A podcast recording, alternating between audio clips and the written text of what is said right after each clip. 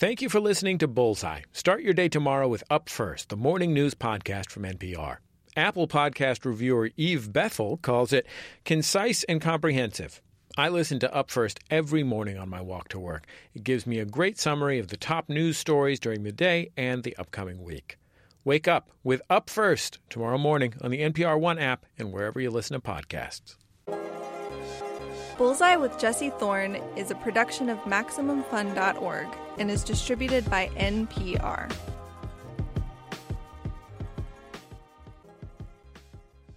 I'm Jesse Thorne. Look, Americans are great at a lot of stuff. We got some cool cars. We have hamburgers here. The St. Louis Arch I like a lot. But when it comes to comedy, Canada might have our number. List your top 10 favorite comedians, and I swear to God, probably half of them were born in Canada. What's up with that? Jay Baruchel's a comic and an actor too, and wouldn't you know it? He's from Canada. He was born in Montreal, and he has a theory about all this. We grow up um, versed in all the same source of material that you guys do. Plus, we grow up watching all these British shows that you guys don't. And then we have our own as well. And so that's that Canadian sense of humor. It's equal parts kind of uh, quintessential American and British. It's equal parts ad libby and Gilbert and Sullivan. This is Bullseye.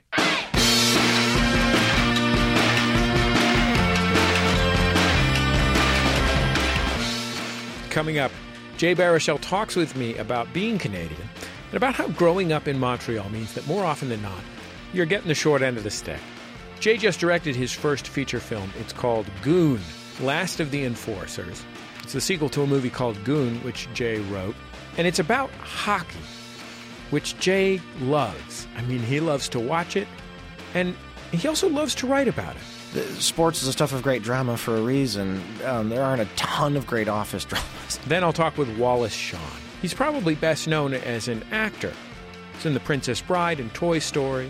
He starred in My Dinner with Andre.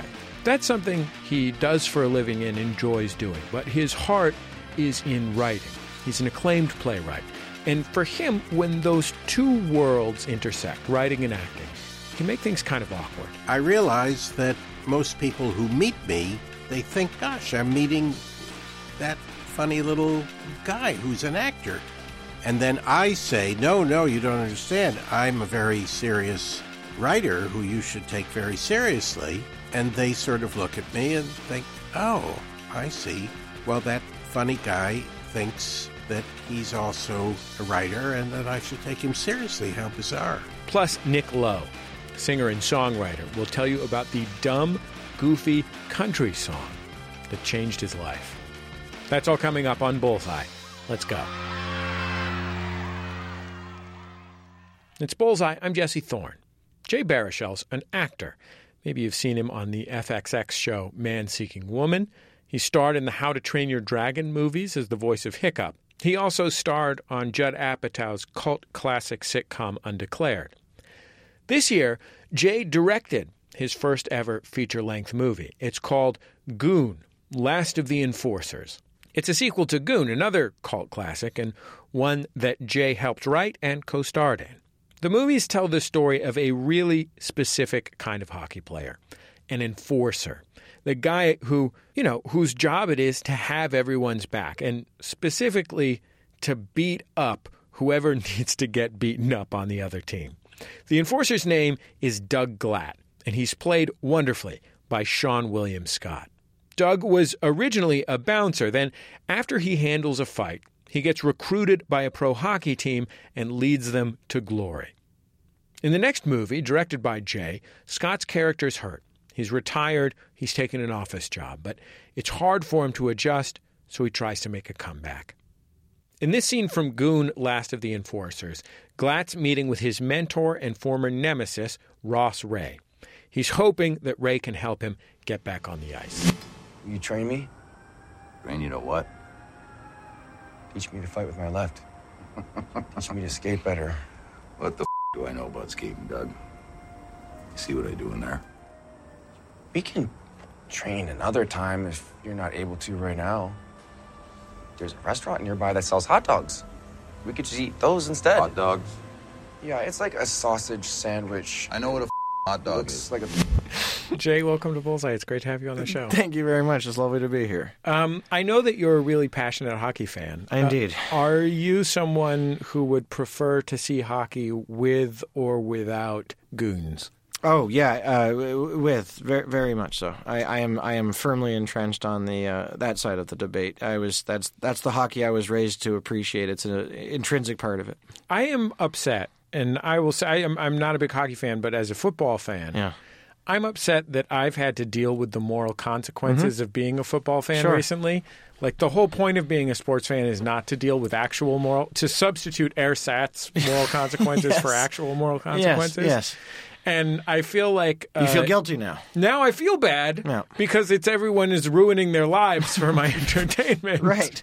Right. Except yes, uh, but I don't know how many of them would have it any other way. Yeah. That's, the fair. question. That's the that's the thing, and that's the sort of big kind of true gray area. And I don't know how many narratives kind of reflect this, but it's like it's more about smoking a pack of cigarettes. You know what's harmful, and you elect to. And so I think it's about making sure that everyone has the appropriate amount of info and the right info for the context, but then they should put that context themselves and they should decide. I think. Well, Once I interviewed uh, Terry Crews, who's a Mm-hmm. brilliant comic actor, but also played in the NFL for a little while. And one of the things that he told me about playing in the NFL was he told me very sincerely, very directly, with the exception possibly of a few quarterbacks, everyone who chooses to play in the NFL is broken in some way. Right. Um, and I don't just mean physically broken. Sure, I mean sure. like emotionally, Yeah. like their life is broken. Yeah, right. And the NFL is essentially just like a place to go to try and fail to fill holes inside them related Holy- to their fathers or whatever. You know what I mean? Hell, okay. That's not to put too fine a point on it. right? I mean, the second part was was my sort of interpretation Right, of what right, he was right, saying, but Oh no, hundred percent. But I don't know that there's. I think there's uh, those type of people in every non-traditional job. I think actors, musicians, find find me a functioning stand-up comic who's like a normal person. You know what I mean? Like, I think there's just something uh, the same way that they say every actor is like someone desperate for attention and approval and didn't get enough love in high school and all that same. We're all s- steered on to these sort of yeah bespoke career choices, and I think it's all yes. It, it, it, there's a common thread in all of it. People ask me about comics all the time because I know a lot of comics, and I think there's a there's a sequence in your movie Mm-hmm. where Seann William Scott's character, the goon, goes and tries to work at an insurance company, Mm-hmm. and the problem for someone who's that driven. Uh, to do something like play hockey is that there's no there's no way to do that at an insurance company. Not just No. to not play hockey, That's but right. there's like the same intensity and obsession that makes someone a successful artist Mm-hmm. or a successful uh, athlete, the kind of focus and time that's required, that just isn't reflected in normal life. No, there's no there's no uh, answer to it, and you it's it's hard to mean what you mean in the context of a game to find that in an office. Do you know what I mean? Like that. Like there's just the, sports is a stuff of great drama for a reason. Um, there aren't a ton of great office dramas, so um, yeah, one hundred percent. And I and I think it begs a very interesting question, um, which is like, what do you do when when your calling is is with you. Like like you know, so many people don't have a calling. Most people, I think, don't. And if you're one of the few who finds what you're quote unquote meant to do, well, that's a weight off your shoulders what a beautiful thing. But what if that thing that you're meant to do is finite and, in fact, is hurting you and you up in a big way? You're going to have to make some pretty heavy decisions at a certain point. Um, let's hear another scene from Goon: Last of the Enforcers. Uh, Terrific. so uh, basically, Seann William Scott plays uh, Doug the Thug Glatt, who is a goon from the first film, Goon.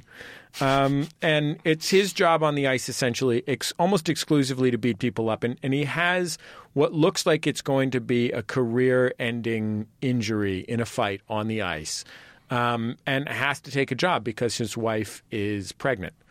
And so uh, this is him ha- having a beer with his teammates who are now his former teammates. So, Dougie, how's that new job going? Oh, it, it's so fun. Yeah, there's there's all these documents, you know. I get to bring a thermos to work, which keeps my food hot and cold. Sometimes I put hamburgers in there. It's up to me. he's, he's just he's he's psyched whenever he can exert any agency. Uh, I think uh, one of the nice things about these movies is that Seann William Scott is such a winning guy. He has such a twinkle in his eye. He does. Um, and he's also, I mean, extraordinarily handsome while also being a little goofy looking. Um, that he can carry the lead in a film while still being an almost like Homer Simpson level dumb person. Yeah, yeah. It's it's amazing. We kept thinking we'd hit the ceiling. You know, like it's like there's no way the audience is going to buy that he doesn't know how to spell his name correctly. and he writes Doug D U G. And it's, but I, I assume I'd like to think we can get away with all that stuff because, as arch as he is a character, because it's not, you know, he's it's uh, not a documentary. Uh, it's a character in an opera, and and um, but I think it's still there's. Um, for whatever reason your bullshit detector doesn't go off. Because I think it's it's it comes from an earnest place. And and he's playing guys he's playing a big version but he's playing a version of very real men. And uh, now no no hockey player I've ever met is quite as um, yeah dumb as Doug is but But they're dumb, and you'd like them to come talk to you about that. I didn't say that hey no quite the I all you're saying is that hockey pay- players, the bigger they are, the dumber they are. that is that They're is just a bunch of big, dumb, Dumb. Goobers. I don't recall. And if they have a problem with that, they should talk to you. Well, this is NPR. I did not say that. No, um, I was. There's, there's. Okay, look, look. You, you, you, you root for somebody um, honest and uh, and kind, and uh, and it helps. It makes it even more palatable if they don't know, if they're never as smart as the situation they find themselves in. Was it intentional to make both this film and the first Goon movie as brutal as they are? Yes, yes. Wh- Why did you want to make uh, uh, what is ultimately a pretty light comedy uh, so intensely violent? Yeah. Um, so I I- I can't speak to the aesthetic of the first one because I didn't direct it. My friend Michael did. Michael Dowse. I, I mean, I had a large, although he did film the that we wrote. So, um, but it was like it was a decision we made. It was we wanted to make a puck opera. Yes, it's funny and it's uh, accessible that way, but we wanted to sneak our kind of everything else in on people. And so I think the sort of substance sneaks up on people in our movies. And because like the constant thing I hear is. I I didn't expect to care as much, you know, and and and the violence is part of that. But mind you, we don't ever depict any one fight the same way. Right, like they, they, they, we, there are different types of violence depending on what the fight is. Some of our fights uh, have a, a goofy or comedic function. Some of them are meant to be 100% purely negative. Some of them are both supposed to be stressful and engaging, like a classic movie fight where you hope your hero triumphs. But all we were trying to do is take these ingre- ingredients that to us um, we found the most, what made the most interesting parts of watching hockey, and just heighten them to an operatic cinematic extent. It's Bullseye. I'm Jesse Thorne. My guest is Jay Baruchel. He wrote and directed the new movie Goon, Last of the Enforcers. You play uh, as an actor often, not in the Goon movies where you play uh, the mook to end all mooks, basically.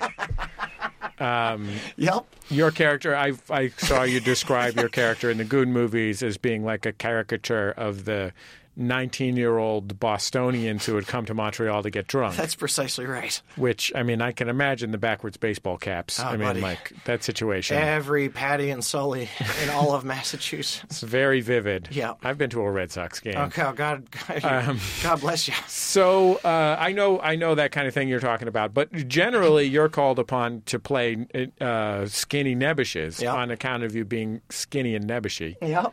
Uh, aesthetically, Yeah. visually looking. um, you were the star of uh, a real favorite TV show of mine of the last few years called Man Seeking Woman Oh, wicked! Thanks, man. which was uh, uh, almost a sketch comedy show Yeah. set in the mind of scared Nebish looking for love, Yeah. um, wherein every kind of fantastical scenario played itself out on the grandest stage possible. But it was always born of something super un- clumsy and intimate. Yeah, so I, I'm going to play a clip. Uh, he he has this best friend who's played by Eric Andre, who is a. Uh, I mean, if anyone's ever seen the Eric Andre show or any of his work, like he's like the most compelling guy in the world, um, and his character never has any trouble uh, meeting women or finding girls, and uh, we see everything sort of through your character's eyes, Jay, and um, the fantastical scenarios play out from there. And in this one, we sort of find out the fantastical version of why Eric Andre's character can always meet chicks. All right, all right. One second. Sup, girl? What's up? See you on the dance floor. Can't wait. See? I, I've never seen that before in my life. Your your eyes turn into these spinning. Spinning hypnotic spirals, right? Spiralize. Well, How did you learn to do that? What the same way everybody learns. The day I hit puberty, a wizard appeared and taught me. Did that not happen to you? No. Are you sure? A tall guy, pointy hat, he had a long white beard. Yes, I know what a wizard looks like. I'm saying I've never met one. Hold on, wait a minute, stop. If you can't do spiralize, how do you hit on girls? I, I don't know. I just walk up to them and say random stuff.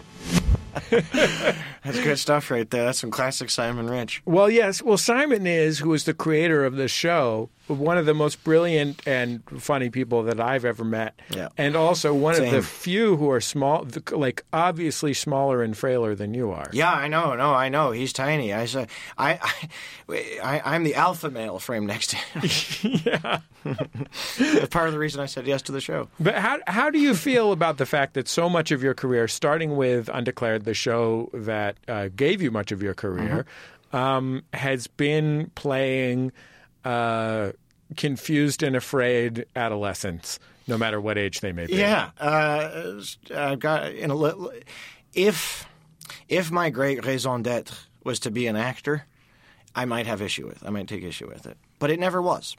And I, I love and respect this craft, and it's afforded me and uh, and my mother and my sister lives we never would have otherwise had. It it took us out of like we weren't unpoor, okay, and so um, we, we we went into another strata because of this. And I have consistently been able to work since I was 12, and I'm 35 now.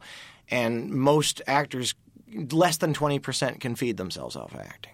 So I've been able to string it for over a decade, and for me, all I've ever wanted to do is write and direct horror movies and action movies. And acting was always a means of being on set and getting to work with people and learn the craft. So this is all to say that I'm fine with it because it's not like, um, oh, I don't have the career that I'm hoping for. I, I my ambitions lie outside of acting, and so I'm just psyched to have been able to do it as long as I've done it, and and I'm psyched to do the things that I've done. Um, but but yeah, I suppose it would bug me more if if I was trying to do this forever. I want to play something from Undeclared, which was the show that um, brought you to American audiences. Certainly, I mean, Canadian audiences already knew you from uh, Popular Science for Kids, the long-running Canadian children's television show, Yeah. which you co-hosted. I did for one season. Um, Popular Mechanics for kids. Popular Mechan, thank you. You're welcome. Um, I, I- we didn't pull any clips for that out of Thank you. respect to you. Thanks, man. Um, so uh, your character on the show Undeclared, which was a one-season sitcom, Mm-hmm. Um, but a really wonderful one, was a college freshman Mm-hmm. uh, who kind of gets to college and is trying to figure it out. Yep. And uh, it was in some ways the kind of uh, slightly sitcomier uh, college analog to Freaks and Geeks Yeah. in high school. Yeah. And uh, among the cast of the show uh, were Seth Rogen and Jason Segel and um, some other folks who we've known. Have the the lot of you have worked together in one capacity or other for 15 years now.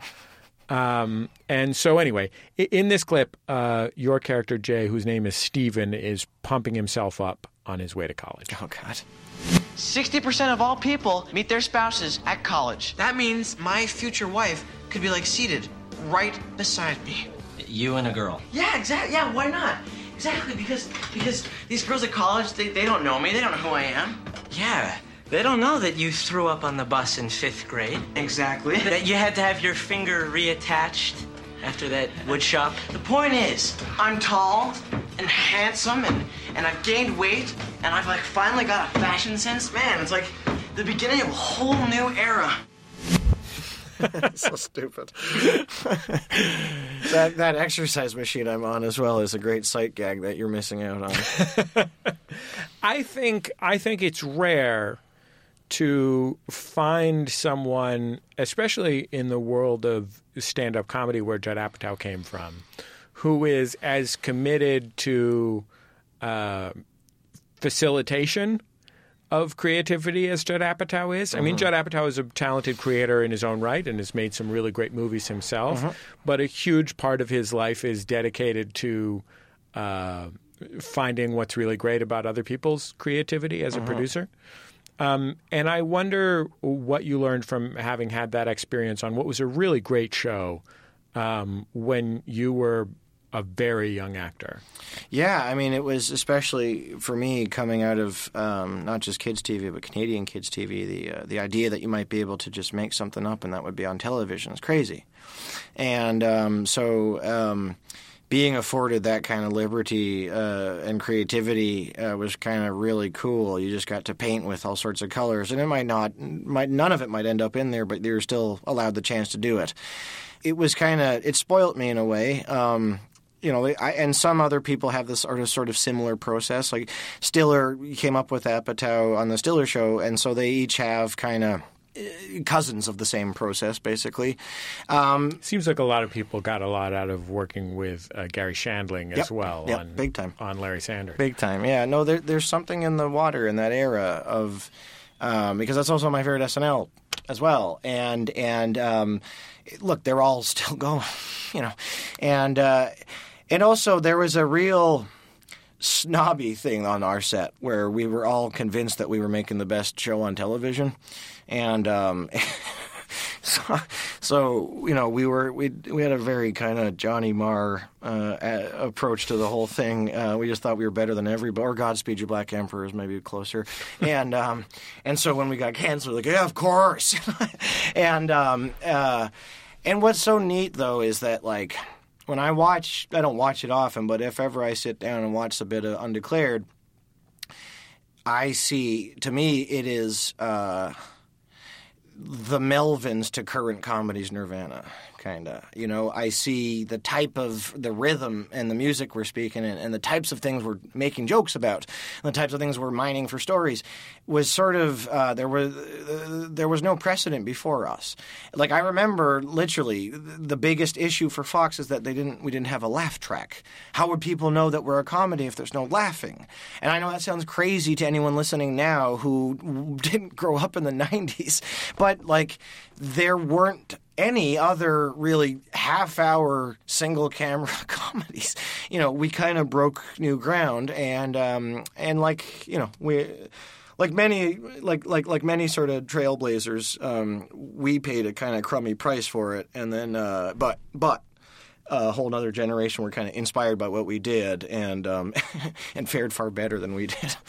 one of the things that I really love about comedy in the last 15 years that comes substantially from uh, the well of uh, Larry Sanders Mm-hmm. leading into Freaks and Geeks and Undeclared is the extent to which it is driven by emotion. Mm, mhm. Um, very Yeah. sincere emotion rather than clever jokes yeah. or or weird situations. general Yeah, anger. Yeah, yeah, No, agreed, agreed. It was like they we people kind of clued into something that. Um, yeah, that people are funny and people are made of emotions, and therefore emotions would be funny as well. Um, but it that's a um, that's a hard thing to eventually get to, right? Like eh, that that to me is like the sort of another music reference the joy division approach to punk which is introspective and not about like um Margaret Thatcher or whatever. It's much more. It's it's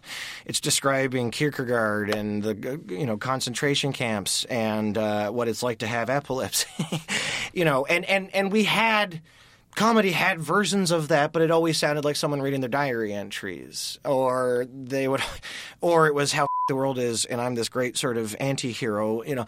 But it was it was still the same kind of setup. And what I, I think has been very good for American comedy um, is the British influence that we always grew up with in Canada. You know, like and I and I suspect that's one of the reasons why Canadians have always been overrepresented in American comedy is we grow up um, versed in all the same source material that you guys do. Plus, we grow up watching all these British shows that you guys don't, and then we have our own as well. And so that's that Canadian sense of humor. It's equal parts kind of uh, quintessential American and British. It's equal parts ad libby and Gilbert and Sullivan. And I think that all of these things have come to a point where people can be funny and a and a scene can be just about what somebody's feeling. Yeah, so I, I think it's a really lovely thing that was bound to happen eventually. We'll have more from Jay Baruchel after a break. Coming up, everything you need to know about Montreal from one of the city's favorite sons. It's Bullseye from MaximumFun.org and NPR. Support for this podcast and this message comes from Twenty20, where creatives get inspiring, authentic stock photos. Unlike traditional staged stock photos, Twenty20 has millions of real world images your audience will actually engage with, all under a simple royalty free license. Today, Twenty20 is offering Bullseye listeners a seven day free trial of five photos. Monthly subscription begins after seven days. To start your trial, go to twenty20.com slash bullseye. I'm Linda Holmes. And I'm Stephen Thompson. There's more stuff to watch and read these days than any one person can get to. That's why we make Pop Culture Happy Hour. Twice a week, we sort through the nonsense, share reactions, and give you the lowdown on what's worth your precious time and what's not. Find Pop Culture Happy Hour on the NPR One app or wherever you get your podcasts. It's Bullseye. I'm Jesse Thorne. I'm talking with Jay Baruchel. He's an actor. He's also a comic. He wrote and directed the new sports movie, Goon, Last of the Enforcers. You're uh, from Montreal. Yep. And I think people who haven't been to Montreal have ideas of what Montreal is. Mm-hmm. What do you think people are right and wrong about about the city of Montreal? Um, yeah, I think they're right about it being um, the snobbiest, leftiest, artsiest uh, town in North America. Like this whole sort of cult of personality around Portland is uh, is utter nonsense. Nobody's ever been to Mile End then, and we were doing it long before it was in vogue. So that's all. That's all a thing. Um, it is very European. Uh, it is highly romantic. Uh, the food is as good as everyone thinks. What I think they don't get is how multicultural it is. Um, that half the city is French, not the entire city. So the province is in it's in Quebec is mostly French.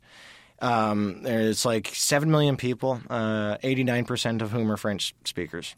The almost the entirety of the Anglo population of Quebec is in Montreal so half of that city is uh, a Montreal that never gets reported because it's not sexy and interesting, and it's underreported within Canada as well. Like I, I've often said back home that if you watched English language movies from the rest of Canada, you'd never know that any English communities existed in Montreal. If you watched French movies from Quebec, you'd never know that we were there. I've been able to make two in my life, two Anglo Canadian movies. I also don't think people realize um, that it's these two forms in this town that seem completely uh, antithetical, but for whatever reason have found a home. It is at turns incredibly, yeah, like I said, um, artsy and uh, and all that stuff, but it is also an incredibly blue collar town, and it is still it is by far the most crooked city in North America. There, there are corruption inquiries every single year. Um, we we are what the Carabinieri in Italy called uh, the key to the lock that is uh, New York. We we are positioned perfectly above Manhattan, all the crime families there, um, and with far less lax than American customs. And so uh, Sicily goes through Montreal to get to New York. I, you've like had a full on TED talk. Thanks, man. Yeah, you were a- ready to go on Montreal. Well, I crime, locked and loaded. Montreal crime history is a passion of mine. Well, Jay, thank you for taking all this time to be on Bullseye. It was really great to get to meet you and talk to you. Really? Thanks, man. Thank you for having me. I, Yeah, really? Uh, I appre- no, I No, appre- for real. I appreciate that. That's so nice. Thanks, man. It was lovely to be here. Jay Baruchel. His movie Goon Last of the Enforcers is in select theaters and on VOD September 1st. You can check out the first film in the franchise, Goon, which has a well earned reputation as a cult classic. Both of them are genuine and funny and also spectacularly violent. I want you to be prepared for that. A lot of blood in these movies, but they're funny. Time now for the song that changed my life. Our guest, Nick Lowe.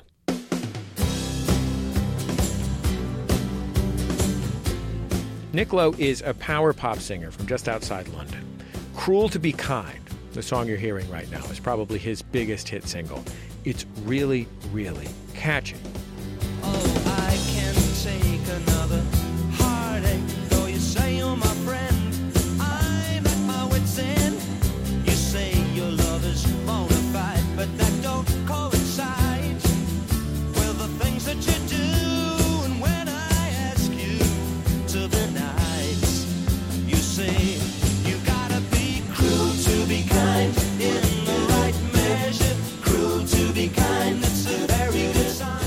Lowe is also a master behind the scenes. He's produced and written for so many people Elvis Costello, Johnny Cash, The Damned, Rod Stewart. This summer and fall, he's reissuing a handful of his records from the middle of his catalog, starting at 1982's Nick the Knife.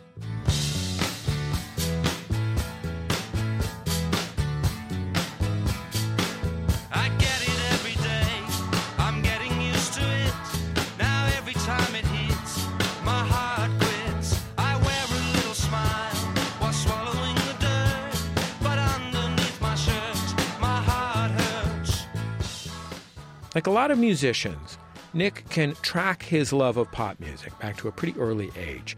And for him, it goes back over half a century to when he was growing up on a British air base in Jordan, listening to his mom's country and western records. As a child, I lived in Jordan for a period because my dad was in the uh, Royal Air Force.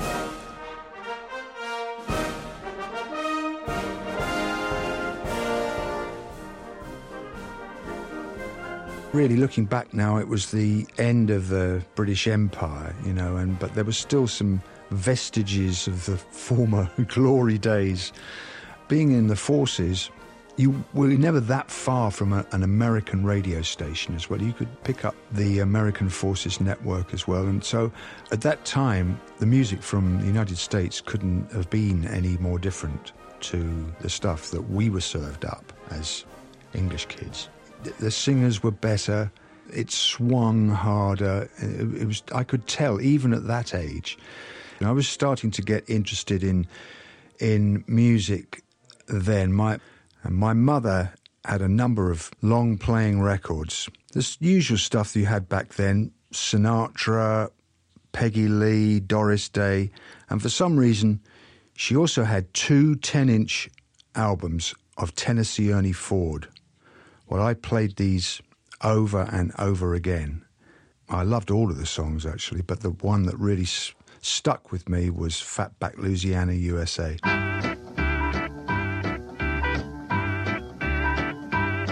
They got a song about Cincinnati and Tennessee, but nobody's wrote about the town that's heaven to me. Tennessee Ernie Ford, uh, I didn't know this then. I just thought he had a very exotic name. These artists had these incredible names, you know, Howlin' Wolf, you know, I, I, I couldn't imagine what this guy looked like. You know, I could hear him, you know, but I couldn't imagine what he looked like. Ferlin Husky, you know, I'd never heard of anyone called Ferlin Husky. You know, everyone I knew was called Graham and sort of Dennis. And they just sounded so cool. But they're handy when you're hungry cause they're built out of grits. But the whole track, even to my seven year old ears, just swings so hard. It sounded like a kid's song for grown ups. I'd never heard anything like that. It sounded really sophisticated, but it was clearly f- fun, and everyone involved in the thing was having a ball.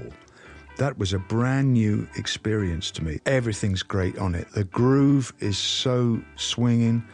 That drum, you know, the little drum whack, you know, that crops up. Fat back whack. In Fatback, Louisiana, USA. That features in another Tennessee Ernie record called uh, Shotgun Boogie. The, the the drum copies the, the sound of a shotgun, and they, clearly the, it was such a success they decided to use it in as many many songs as they could. You're gonna get a ham gravy that'll curl your hair. They pour a quart of brandy over a ham and add a pint of gin and let it simmer. The um, the lyric as well to my seven year old ears it might as well have been in Urdu for all I understood it. I couldn't make head or tail of it, and I occasionally I'd get a I'd catch a line like I loved the the line about listen boys when you're ill you get a black eyed pea instead of a pill. And listen, boy, when you're ill, you get a black-eyed pea instead of a and I like the thing about pouring a bottle of brandy and gin over a ham. in the pan. Then they drink up all the juice and throw the ham away in Fatback, Louisiana. I didn't know what I'd never didn't know what grits were or any of these. I knew it was about food. I knew the whole thing was about food, but it was a kind of food that I'd never heard of. I've always liked humor in lyrics, especially when it's um, allied with a, a serious musical approach. The, the contradiction has, al- has always interested me, and, and Tennessee Ernie always he had that going in spades, really.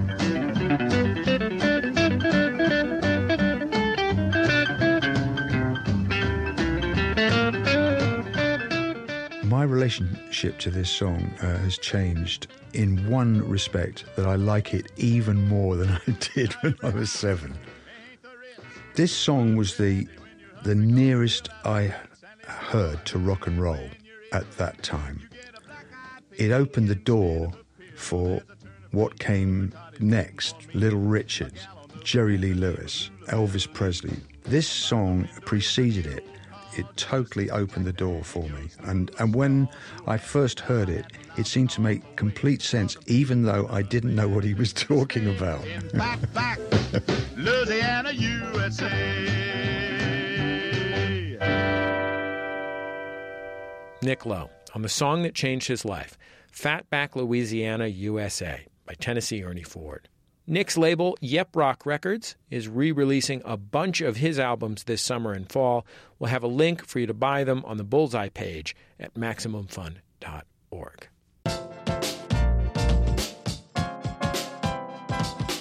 It's Bullseye. I'm Jesse Thorn. My guest is Wallace Shawn. He's probably best known as a character actor, one of my favorites. Uh, he's had over 180 screen credits. He was in Clueless, The Princess Bride. He's had regular roles on Gossip Girl and Crossing Jordan. You probably know him as the T Rex from Toy Story. Hey, who moved my doodle pad way over here? How you doing, Rex? Were you scared? Tell me honestly. I was close to being scared that time. Oh, I'm going for fearsome here, but I just don't feel it. I think I'm just coming off as annoying. But when he's not acting, he's also an Obie Award winning playwright and the author of several books. His latest is called Night Thoughts. It's an essay, meditation really, about politics, morality, and privilege. Wallace is here with me now. Wallace Shawn, welcome to Bullseye. So excited to have you on the show. Great to be here. Is this really what you think about at night? Well, obviously, I'm a regular, in some ways, regular bourgeois person, and I think about uh, the errands that I haven't completed, and I think about the emails I haven't returned. But I suppose I do think about the things that are in my book uh, quite a bit. They do intrude. I was thinking about talking to you, and I did, and I literally only realized the irony of that this moment. Like last night, I was, it, my three-year-old came into my bedroom and woke me up just as I was about to fall asleep, and I didn't fall asleep for another forty-five minutes. And most of that time, I was thinking about, I was thinking about the fact that today I was going to be talking to you. Well, this is very flattering, and I'm deeply touched. I think that I rarely think about big questions at night. I think about little anxieties much more than I think about big anxieties. I mean, as we record this, yesterday, the president did some saber rattling um, with North Korea, who are apparently now a nuclear power.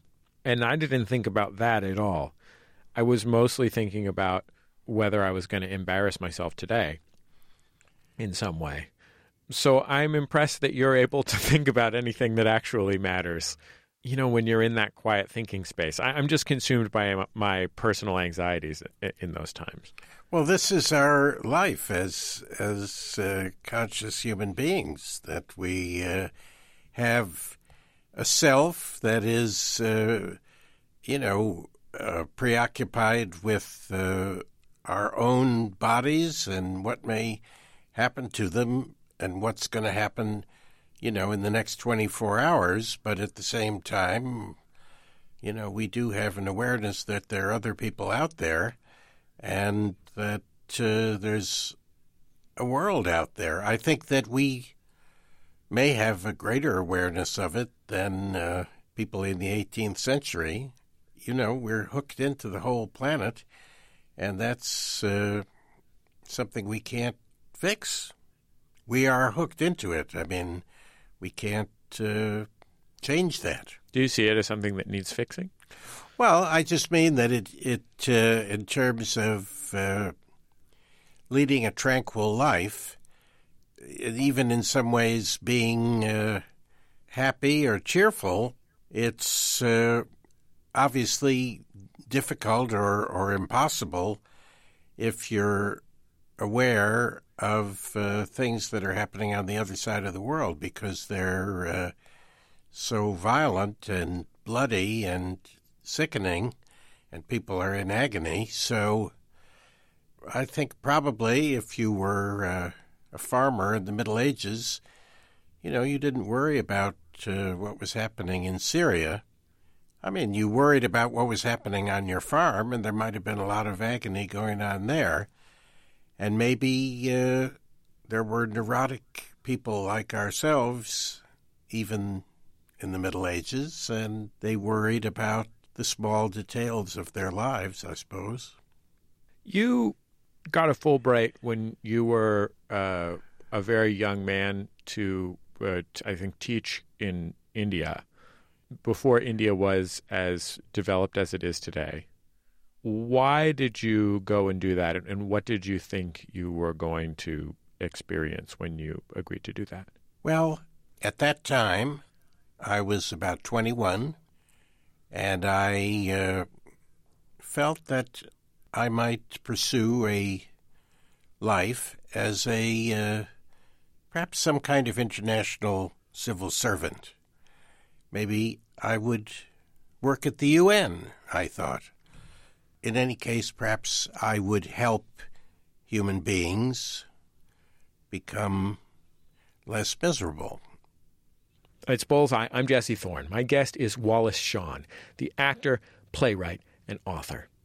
Did you go because you imagined yourself in a life of um, like direct service, or did you imagine yourself in a life as a guy who hangs out in Geneva a lot and speaks French, the international language, with other people who speak French, the international language? You know what I mean? I do. I I don't think it was clear in my mind. I think, I mean, because sometimes they even thought, hey, I'll run for office, I'll be a politician. And sometimes I thought, well, maybe I'll be an economist and I'll get an advanced degree. I, I actually was never smart enough to be an economist, but I entertained the thought. I think probably I pictured myself speaking French in Geneva if I had to pick an image. I, I think I did. So, how did your experience of going to India compare with what you th- what you imagined you were going to get out of it as a 21 year old? Well, I was quite a miserable person at that time when I got on the airplane to India. What kind of miseries? Psychological, personal.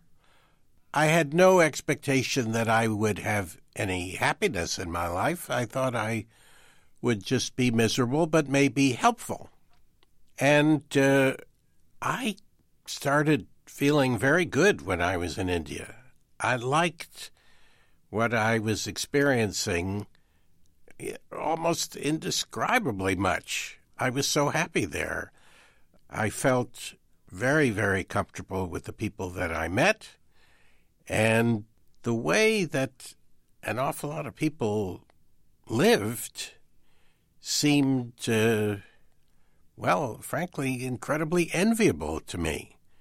And uh, I sort of, you know, dressed in a white kurta pajama and I ate with my hands and I thought, wow, I've really never experienced happiness like this. It's great here. And yes, every now and then I would notice that a lot of people were suffering, they were sick, they had unbelievable problems. But the idea that I had previously had was that maybe with my help, India could become like the United States. And when I was there, I fairly quickly, after a few weeks, began to think that's not the way it should go. You know, I, I don't really want to uh, dream of an India that would become just like the United States. And I weirdly started to think about the problems that we had back at home, which in my mind had a well, it was there was something wrong with the way we thought and felt, and there was something wrong in the human soul of the Americans, and I gave myself permission to change my life plan. Really, uh, I I previously had thought it was immoral to be an artist of any kind, to use that sort of stupid word artist. And in India, I sort of decided, you know, maybe that could be helpful in its own way. Maybe the people at home need help. Maybe if I became some kind of a writer, I could pitch in in, in that area. Had you previously thought that art was whatever, an act of self indulgence or something like that? Uh, yes. And I still think that. And I'm not sure that I was on the right track when I decided that I really ought to give myself permission to be a writer. But yes, up until the age of 16 or so, I'd always assumed that I would be some kind of artistic person and maybe a writer.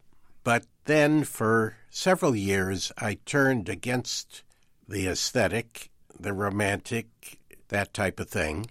So somehow India drove me back to being the way I was when I was, uh, say, 15. And I'm still like that, but I'm still wondering, you know, I know I've had a lot of fun doing artistic things, uh, if you can call them that. It's a shorthand. Let's just say it's been fun to write and put on plays and do things like that. But Wallace, uh, I'm going to give you full permission to use the word artist through the rest of Yeah. the conversation and not feel bad about it. well, I think it's a pretentious word that doesn't really mean anything. That assumes that you know a painter has the same goals and feelings as a writer and as a as a composer. I mean, it's it's a little bit. Uh, it's not my favorite word, but thank you for letting me use it because it does. It it it can make a person less long-winded. We'll have more with Wallace Shawn after a quick break. Plus, I'll tell you about a video game that breaks new ground in first person storytelling. It's Bullseye from MaximumFun.org and NPR. Support for this podcast and the following message comes from New West Records and the new Lilly Hiatt album, Trinity Lane, an intensely personal autobiographical tour de force produced by Michael Trent of Shovels and Rope.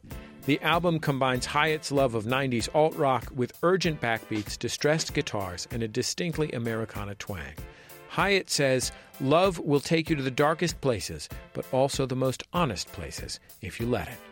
Available now. More info at lillyhiatt.com. It's Bullseye. I'm Jesse Thorn. We'll get back to my conversation with Wallace Shawn in a minute, but first, let me tell you about Pop Rocket. On Bullseye, I interview folks who are making great culture stuff. On Pop Rocket, they talk about it. It's a weekly panel discussion about pop culture that is brilliant and fascinating and hilarious. This week, a special guest host, Karen Tongson. She's a music writer and a university professor. Hey, Karen, what's popping on Pop Rocket this week? Hey, Jesse. This week we're coming upon the 20th anniversary of Princess Diana's death. Uh, so listen to us reflect on, talk about the legacy of England's Rose and her impact on popular culture then and now. Sounds good, Karen. Pop Rocket. Get it wherever you get your podcasts.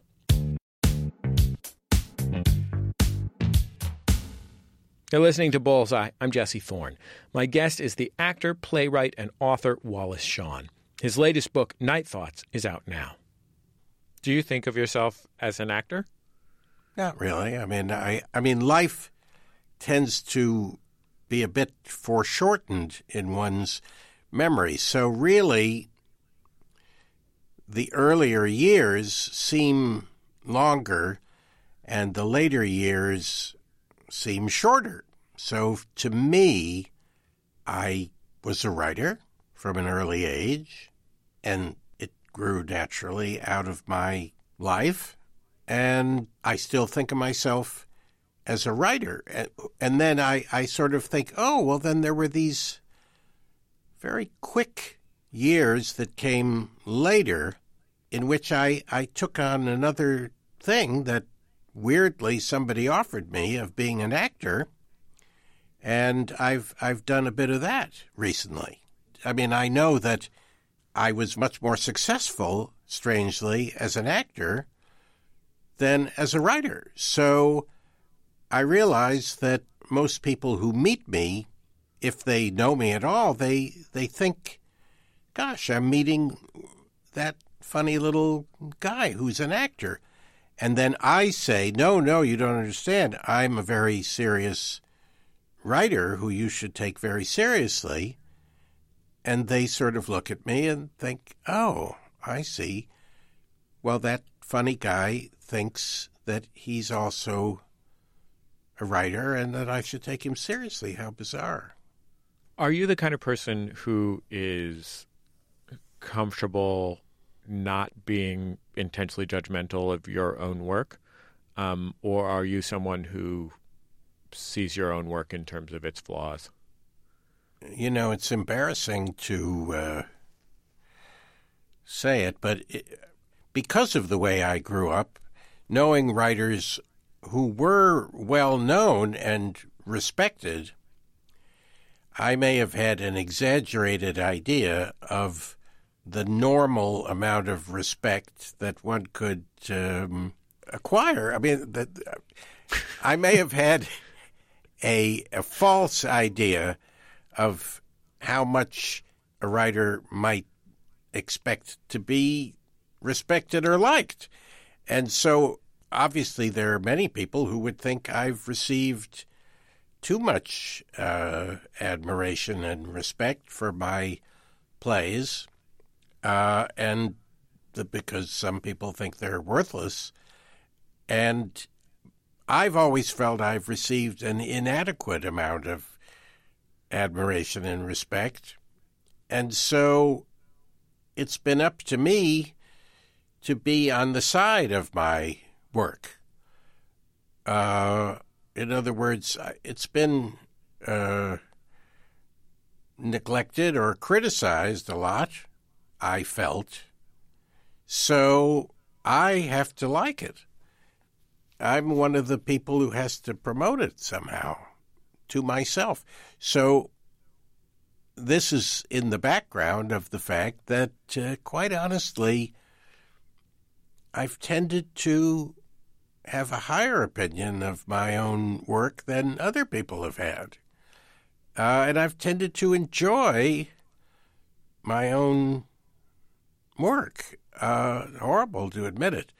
Now, I don't let my work be seen by anybody until I've spent many years trying to make it as good as I can make it. So, obviously, in the process of writing, there's a lot of self criticism and destruction of pages that seemed okay yesterday, but upon second thought, you sort of think they don't make the grade. So, the kind of nastiness toward my own work, that goes on in private. But by the time something of mine has been performed or published, I tend to enjoy it. Of course, there are days, I think, for any writer when he looks at his own work and is, is horrified or finds it incredibly boring or unbearable. But most of the time, I don't.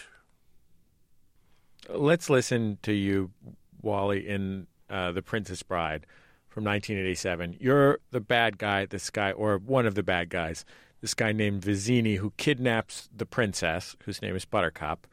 So in this scene, Buttercup's boyfriend or beloved, uh, Westley, comes to save her from you. And they get engaged in this conversation before uh, Vizzini challenges him to uh, a battle of wits. If you wish her dead, by all means, keep moving forward. Let me explain. There's nothing to explain. You're trying to kidnap what I've rightfully stolen. Perhaps an arrangement can be reached? There will be no arrangement, and you're killing her. Well, if there can be no arrangement, then we are at an impasse. I'm afraid so. I can't compete with you physically, and you're no match for my brains. You're that smart. Let me put it this way. Have you ever heard of Plato, Aristotle, Socrates? Yes? Morons. Really? In that case, I challenge you to a battle of wits. For the princess? To the death? I accept. yeah, you do a really great job. Gosh, well, you're kind. Thank you. I, I watched that movie at my uh, cabin uh, maybe a month and a half ago, and I hadn't seen it since I was, you know, 23 years old or something like that, although I watched it a million times uh, as a kid. And I, I was worried that I wouldn't like it as an adult because, you know, I was worried I would see the seams or whatever. And I was really happy that I loved it as much as a 37 year old dad as I had loved it as a, or almost as much probably, but pretty close as I had loved it as a, you know, 11 year old browsing the shelves at Blockbuster Video. Um, but it must be an odd thing to have touched people's lives so deeply in this. I mean, you know, another one of the most important uh, roles you've had in your career as an actor was in Clueless, you know, another really wonderful, very down the middle uh, mainstream entertainment. It must be odd to have touched people's lives so deeply with something that is so incidental to the art that is closest to your heart. Well, I don't know if Clueless is is down the middle. I mean, it's Jane Austen. It has some uh, subtle thoughts in there, but uh, yeah, I mean, I live in a somewhat different world from the world that a lot of people who like movies uh, live in. I mean, how else to put it? I mean, I films are different today. American films are very different today, but I don't go to see the big blockbusters that make millions of dollars, billions. You know, I go to concerts and listen to chamber music. I don't do the same things that a lot of people do. It's not my world, really. And yet, in a certain sense, I, I am one of the creators of that world. I've been in a lot of movies, and uh, they are important to a lot of people. And it, it is uh, strange to me I have tried to not do movies that uh, I would personally despise or think are making the world a worse place. I've tried, if I am able to discern that something is sickening, I don't do it. Uh, sometimes I've deceived myself out of greed, but I've tried not to do horrible things. But it's absolutely true that for my own entertainment or for my own pleasure, I really don't tend to go to those big movies. Uh, I do other things completely. It's Bullseye. I'm Jesse Thorn.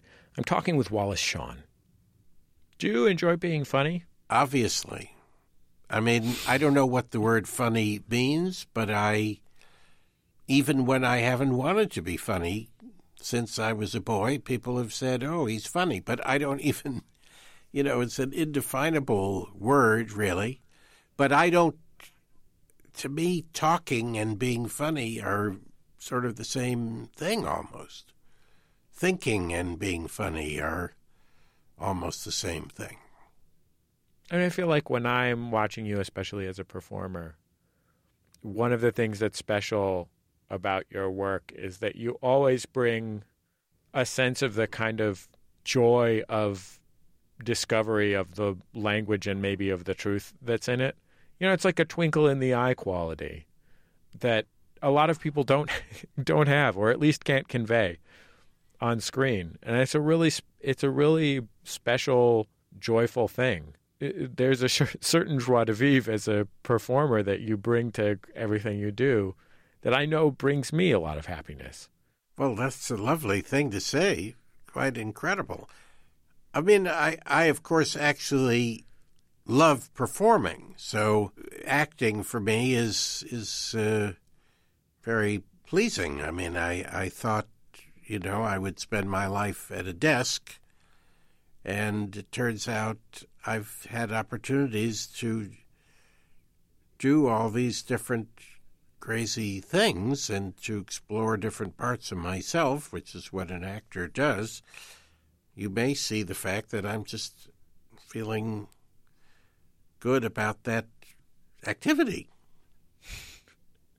I mean, I feel like you're one of the first artists that I've interviewed in my, you know, 18 years of doing this who admits to enjoying their work. Um, I mean, you know what I mean? Like that's a really that's a really lovely thing, and uh, you know, even in um, even in writing about the immensity of human suffering in Night Thoughts, there is a feeling that you I, I felt reading your writing that there uh, that you appreciated the beauty of giving these thoughts full consideration, that engaging with them in a in a full way, even though they're brutal in some cases, is in itself, uh, you know. I mean, I know that we that you stipulated it's dumb, but that it's like art with a, like a capital A art, and that's an okay and good thing to try and do. Well, for me, writing is very pleasurable. Obviously, it's not pleasurable to not feel that you are accomplishing what you would like to accomplish, and it's frustrating and sort of awful to feel that you are empty and are just a hollow person, which any writer probably feels fairly often. But on a good day, writing for me is a very pleasurable activity, and playing with words and language is a very pleasurable activity. And I mean, I don't do it for the money. I'm doing it because I find it attractive, pleasurable, something that's fun to do. I mean, I, I'm not so richly rewarded for it that I would be doing it uh, for the you know cash rewards. Well, I've taken up as much time as I possibly could of yours, and I'm really grateful for you to you for talking with me. Thank you so much for doing this. Well, it was fabulous to talk with you. Wallace Shawn, everybody, one of the smartest people I've ever talked to. If you don't believe me, buy a copy of Night Thoughts. It's beautiful and it's fascinating. Every week, we like to wrap things up on Bullseye with a recommendation from me. It's the Outshot. Most video games are games more than they are stories. If there's a narrative to them, it's kind of grafted on. Like uh, right now, I'm playing this Batman game. I can tell you it feels amazing to zip around on the Gotham skyline. It is super fun to shoot batarangs at bad guys. And honestly, I have probably put 20 hours into this game. I have no idea what the plot is. But I also just finished another game that's entirely different. It's called Firewatch, and it's almost purely narrative. It's a two hander driven by a relationship. You're a guy in his late 30s whose wife has dementia. She's in a home, and you decide to escape from your problems by taking a job as a park ranger.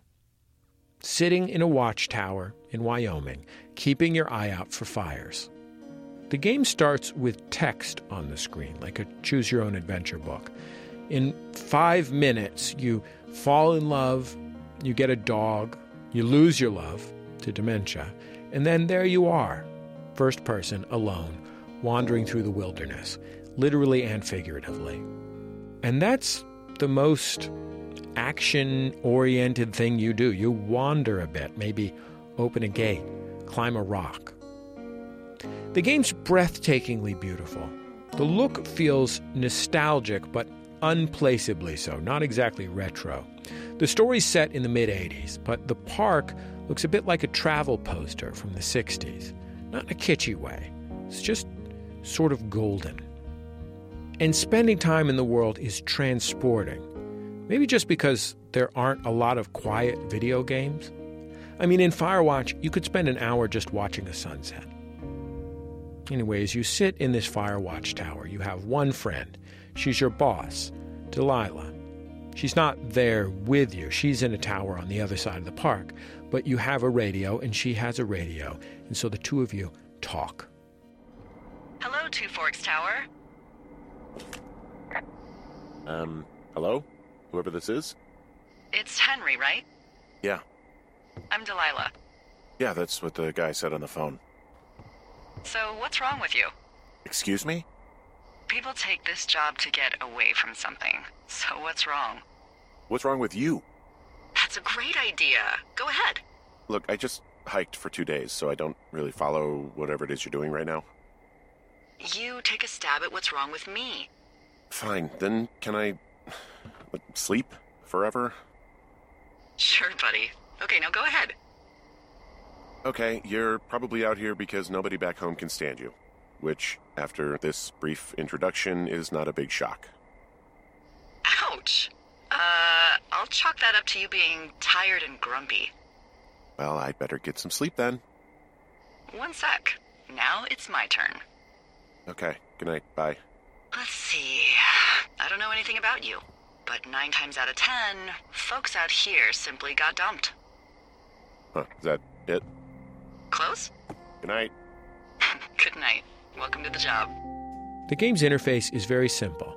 You can walk around, you can jog, you choose dialogue from a menu. In books, first person narrative has an as told to quality, and second person never quite feels right. Why is a book telling you what to do, right? Firewatch engages the storytelling strength of a game. It immerses you completely, and you connect deeply with this character. When you walk and talk for someone, when you see from their eyes, you become them in a way that's unlike any other form of fiction. There's a lot of mundanity in Firewatch, especially in the beginning. That just seems to strengthen it. And, you know, you talk to pass the time. How many hikers go missing in the Shoshone? More than none, unfortunately, with most of them being in this area. The thoroughfare because it's so remote. Why? I found an old flyer for a missing hiker. It just got me thinking, that's all. Like how you said one day you were talking to the Goodwins and then the next you weren't. Ned Goodwin didn't get mauled by a bear or stuck in a ravine. He was just a PTSD'd a-hole who dragged his son out to do a job and realized it was a bad idea. You really didn't like that guy, did you? I don't know. I honestly, I just had a hard time talking to him. I mean, there are lookouts who seriously won't shut up, who call me about every little thing that pops into their head. And then there are those who just want to be left alone. He was the latter. And I'm the former, aren't I? Well, I didn't want to say anything. Hmm. No, it's fine. I'll just uh, chuck my walkie-talkie into the river, Oh, come on. and uh, you'll never hear from me again. Finally, peace and quiet. Woohoo! As it turns out, there's something going wrong in the park. You figure that out pretty quick. Things are off kilter. Something's weird with Delilah, too, but you also kind of like her. And as a fire starts to burn on the horizon, the stakes start to feel higher and higher. Your wandering eventually begets an investigation, some self preservation, tension. You're working on a project. Are you looking at the fire? Okay, I'm looking at it again. I love how they look at night. During the day, it's just smoke, but when the sun is down, you can just get lost. Yeah. I'm glad you're here. Why do you say that? Because I do. I'm not crazy. I mean, we've had such a good time, right? Yeah, I think so. I don't talk to the other lookouts as much as I talk to you. Not in the same way. And I know you're not really available, but I want you to know, well, maybe it'd be nice to get together at the end of the summer. Um, Look, we don't have to plan or even talk about it. I'm I'm just having the thought. I wish I was over there. I wish you were too. You only barely glimpse anyone, and you barely hear a voice besides Delilah's. The mystery builds and builds. You find an axe. You gather loose papers. You stumble on something horrible. And I don't want to ruin it all for you here, but I'll say this Firewatch is a story about isolation, and that's perfectly suited to gaming. It's a lonely story in a lonely medium. The act of playing the game, of course, is itself an escape. We play so that we can live in a world bounded by rules. Because in real life, what rules we think we know get broken every day. We can't even really count on people we love because human beings change and die and get sick. We play games so that we can visit a simpler world with rules we know, and that's why our man goes to work in that fire station. He's looking to leave behind the confusion of his life. You see the fire, you call it in. You make yourself a sandwich. You write. You read a book. You're all alone with your thoughts. You're far away from anyone who can throw you a curveball. You're far away from your pain. But in life, as in the game, escaping problems does not end them. And in Firewatch, in the end, you have to go home again, even if you're not quite sure what you'll face when you get there. That's my outshot.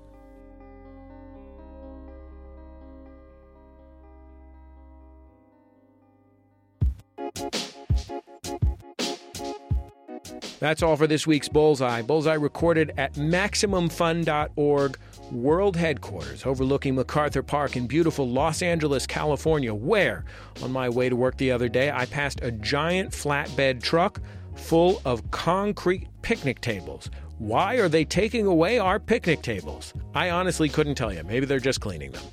The show is produced by Speaking Into Microphones. Our producer is Kevin Ferguson with help from Christian Duenas and Casey O'Brien.